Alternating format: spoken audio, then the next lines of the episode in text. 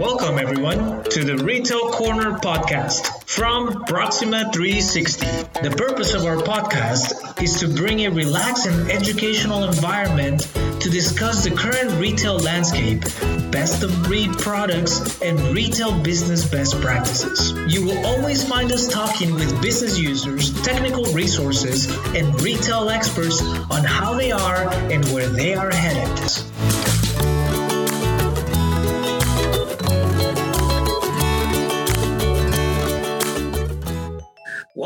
Everybody, to the Retail Corner podcast. Today, we're going to be talking with Ryan Moser. He's the Senior Director of Inventory Strategy and Pricing Science at ThredUp.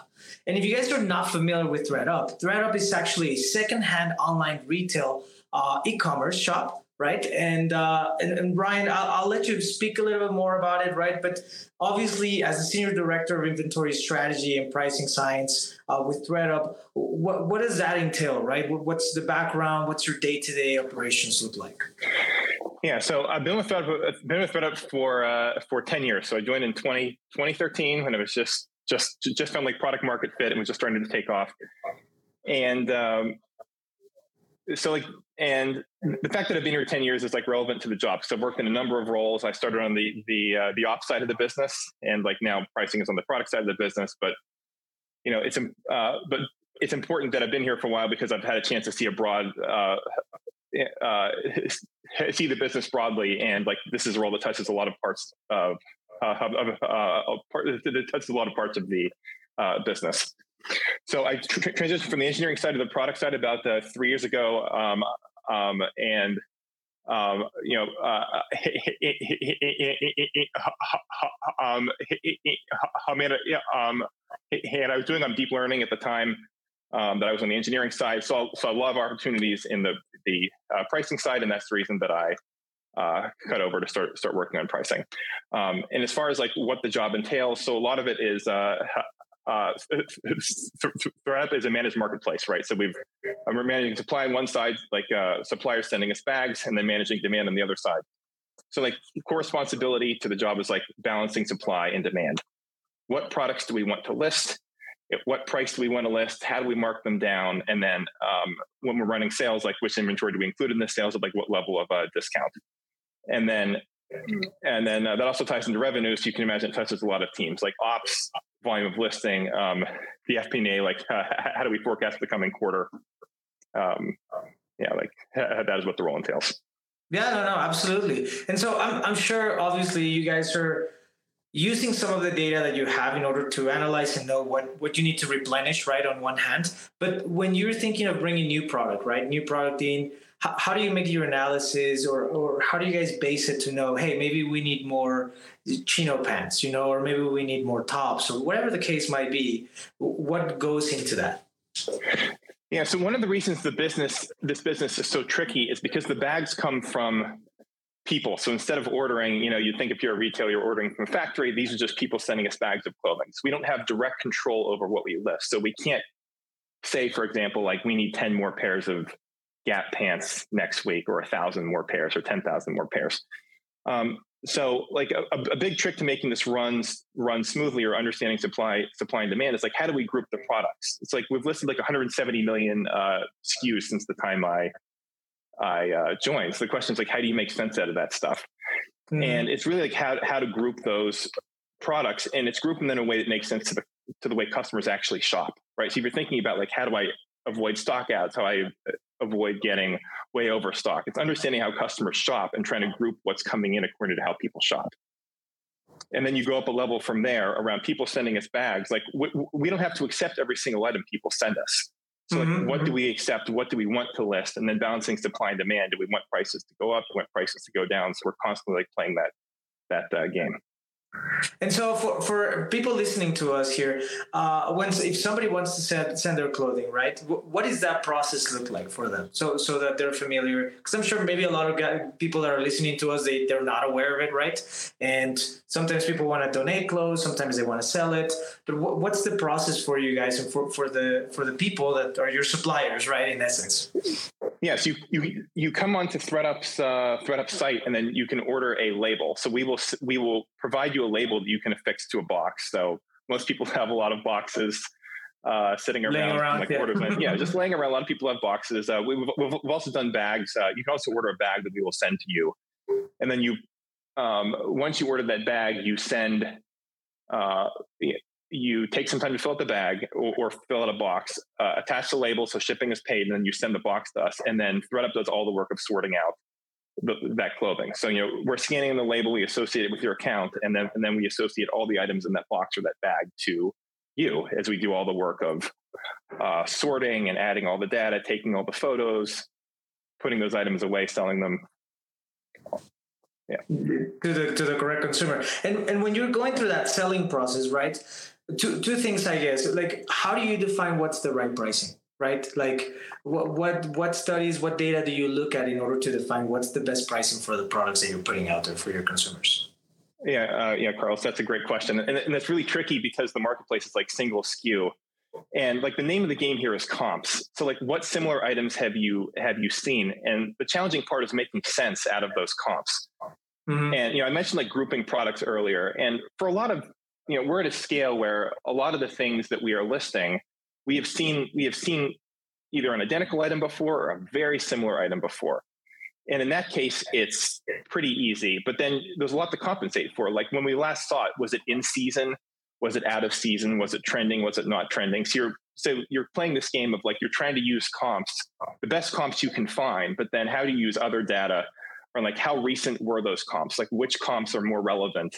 You know, like what are the most relevant comps um, in this case?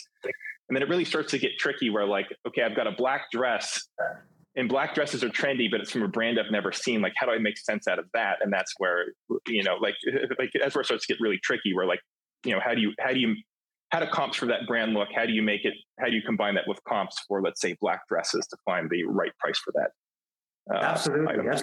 And I'm sure with that comes the other challenge, right? Which is maintaining adequate inventory, right?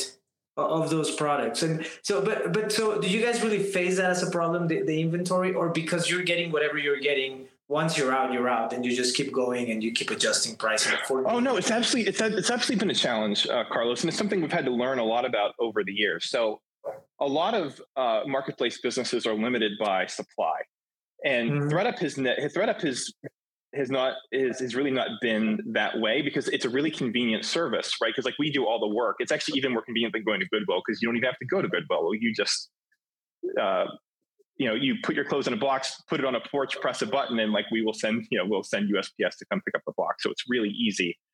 The part where there's been learning is getting the right the right supply in. And like that's where we've that's where we've really made a lot of progress over, let's say, the past year.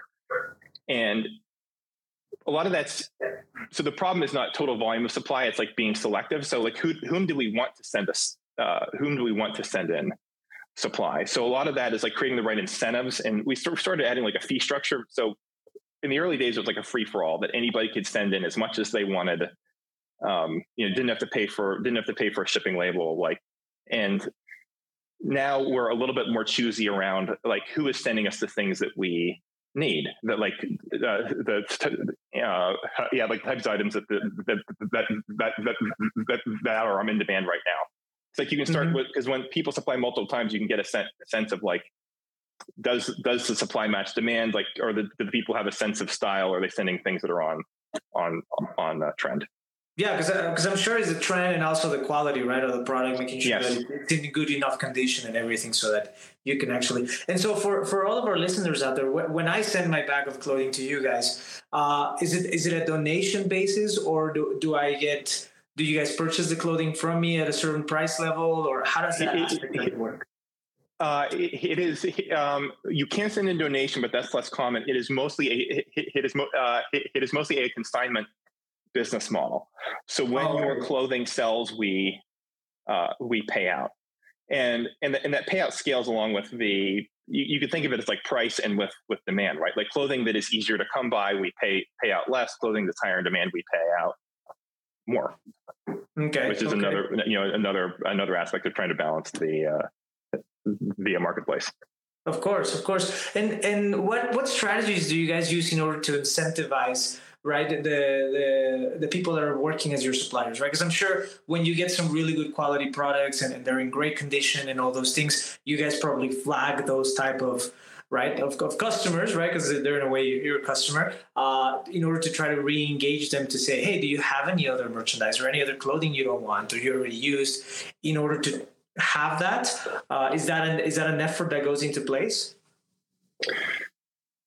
Yes, I mean there are some considerations around like for which for which buyers do we want to like waive fees or for or I mean there are different levels you can do this, right? Like you can market to suppliers, you can waive fees for suppliers. You can just send them an email and just ask them for more more things, right? So like there are various levels at, at uh, which we can function here. Okay, okay, okay, okay. Nice, nice, nice. And and so the other thing I wanted to ask you, right, as you guys are growing and, and developing the business and everything, um, so have you had any instances, right? Do you guys ship your merchandise globally, or is it all just within the U.S.? Uh, we, we have done global shipping, so it's primarily U.S. based business. Most of our most of our orders go to the U.S., but we we we we, we have shipped globally before. And you know, another question that comes to mind is if you could share an example of, of maybe a challenging, right, supply management situation or, or, a story. There's always stories, right, as we go through all these different projects and adventures as we're working, uh, that that you were able to to obviously you encountered and how you were able to resolve it. All right. So uh, early days of the early days of COVID. So we have a lot of metrics that we monitor. The early days of COVID, we saw the average listing price of inventory on ThredUp start to skyrocket, and at the same time, uh, inventory started selling slower than it had ever sold. And we were trying to figure out like what is going on here. And uh, and a certain group of sellers had realized that there was essentially like a loophole in our system where um, one thing we allow suppliers to do is to change prices. Uh, you know, so like we normally set prices, we give them the freedom to change prices. And there was also a mechanism to uh, ask for your clothing back if it doesn't sell, because normally if it's consignment, if it doesn't sell, ThredUp just keeps it, um, keeps the clothing. But there was an option to get the clothing back. Mm-hmm. So a group of suppliers realized that ThredUp could essentially be free storage for them, where they could send in items, mark the price way, way, way up, and just get oh. the clothing back oh. and send it right back to us to be relisted because they didn't care how long it took to sell because they realized that there was a way to game the system to use this as free storage. And people were actually selling courses on social media, I think for like thousands of dollars that were like how to game ThredUp on how to do this. Yeah, how to do this. So wow. it's like it was pretty, it's pretty funny looking back. Was not funny. It was, not, but it was definitely not funny at the time that it was happening. Of course, I can imagine. Right. So, um, right, and that's just one of those things that you learn the, that we just had to learn as we go. It's like so, like the incentives were not obvious. There was this, this like interlocking set of things you could do to game game ThredUp system. So that was one of the first moments where we thought, okay, like, like ThredUp service supply service is not for everybody. Mm-hmm. Like we have a mm-hmm. certain set of people we're trying to serve, and like people who are trying to, the people who are doing this, we're trying to make as much money as they possibly could selling their clothing. And ThredUp's just the wrong place for that. Like we're super, super convenient, and like that is our bread and butter for for for suppliers. And it's not people who want to absolutely maximize their the, the dollars they make. Like that might be eBay, it might be Poshmark, it might be somebody else. And like that's okay. Like being a great business is as much about deciding what you don't do as what you do do. So that was one of the first moments where we thought this these are the wrong suppliers for us and we just want to be honest about that like like this is what our service accomplishes and this was what it does not accomplish so we changed some of our terms and actually changed how we talk, talk to that group of people no, that's that's phenomenal. I was talking to a group of guys uh, the uh, the previous episode, right? And one of the things we were talking about is exactly what you just said: is it's okay to say no. It's important it to know how to say no, right? And yes. to recognize which customers are your type of customers, your target audience, right? And which which suppliers are not, or which vendors, or whatever the case might be, because you cannot cater to everybody. And if you try right, to become right, a right. business that caters to everybody, you will only put yourself in a position of failure. You know? Yeah. So if you try to yeah. cater to, if you try to serve everybody, you serve nobody. Exactly. Exactly. Absolutely. Exactly. No, that's a phenomenal story. Wow, that's that's. Uh, I bet that was very stressful and very challenging. but you guys came out on the other side stronger, and that's what it's yeah, all about, it was, right? It, yeah, yeah. As you said, it was extremely stressful, but we absolutely came out better on the other side for it. That's awesome. That's awesome. And the last question I wanted to ask you, you know, is uh, if you had one piece of advice out there that to recommend to all the people that listen to us, you know, as as they're growing into their careers, as they're developing uh, what would be the one piece of advice that, that you've learned that you think has really made a difference in your path in, in succeeding and of course getting above and above in levels within the organization Yeah, I mean, it's funny because uh, ThredUp's 2023 crop of uh, Hum interns are here, and this is this is their last week, and a lot of a lot of those interns have been asking me that same the same question. They've been asking me that same question. Like, I'm starting out, like, what do I do with my career? Like, how do I think about going from here? And it seems like a lot of this, a lot of the nervous energy is coming from getting started out on like the right the right path. Like, how do I choose the right thing? And the advice I've been giving them is careers careers are not linear. Like a job is not forever. It's an opportunity to learn about what sort of work you like, like what motivates you, what people you want to work around, like what mission can you get behind. And like I'm in like the fourth act of my career. Like I was doing like satellite command and control early. I was doing uh, management consulting for the for the governments. Like I've got a huge wow. breadth of my career. I've been all over the place. And like all those different experiences have massively benefited the next experience that I've done. So just so my advice is like don't be afraid to try something and it's it's always a two-way door and you might find the perfect thing for you and, and it might take a few tries but it doesn't mean you start over like it's it's a pivot it's it's not a it's it's not starting over yeah, I, I couldn't agree more. And you're absolutely right, right? And, and for everybody out there listening, he's absolutely right. You know, like start anywhere, right? Anywhere the, the, the opportunity seems good, anywhere where you have a good potential of growing and mentorship. And like he said, right, you'll consistently pivot. I think I have not met one executive that shifted drastically, right? Uh, especially from the beginning of their careers as they went into higher levels within, you know, senior directors and so forth but all of those experiences only nourish your ability to be better at that new opportunity. Absolutely. Couldn't have said it yeah. better. Awesome. Well, thank you so much, Ryan, for spending some time with us. Thank you for sharing. Uh, everybody out there, you know, I, I, have some clothing that now I want to send you guys. You know, yeah, because you know you you recycle it and you turn it and everything, and after a certain point, you want to buy new clothes and have a different wardrobe and all that. So take advantage of the opportunity. You know, take advantage of ThredUp, uh, utilize it, and help yourself and help them, and, and you know enjoy the cycle of fashion and retail, you know? It was a pleasure talking to you today, and thank you so much for talking to me. It was a pleasure. Thank you, Carlos. Likewise. Guys, thank you so much for tuning into the Retail Corner podcast. We'll see you guys in our next episode. Stay tuned in. Thank you so much. If you would like to be featured on our podcast, please email us at podcast at retailcorner.live or visit our website, retailcorner.live. Looking forward to having you as our guest on our podcast, and thank you so much for listening.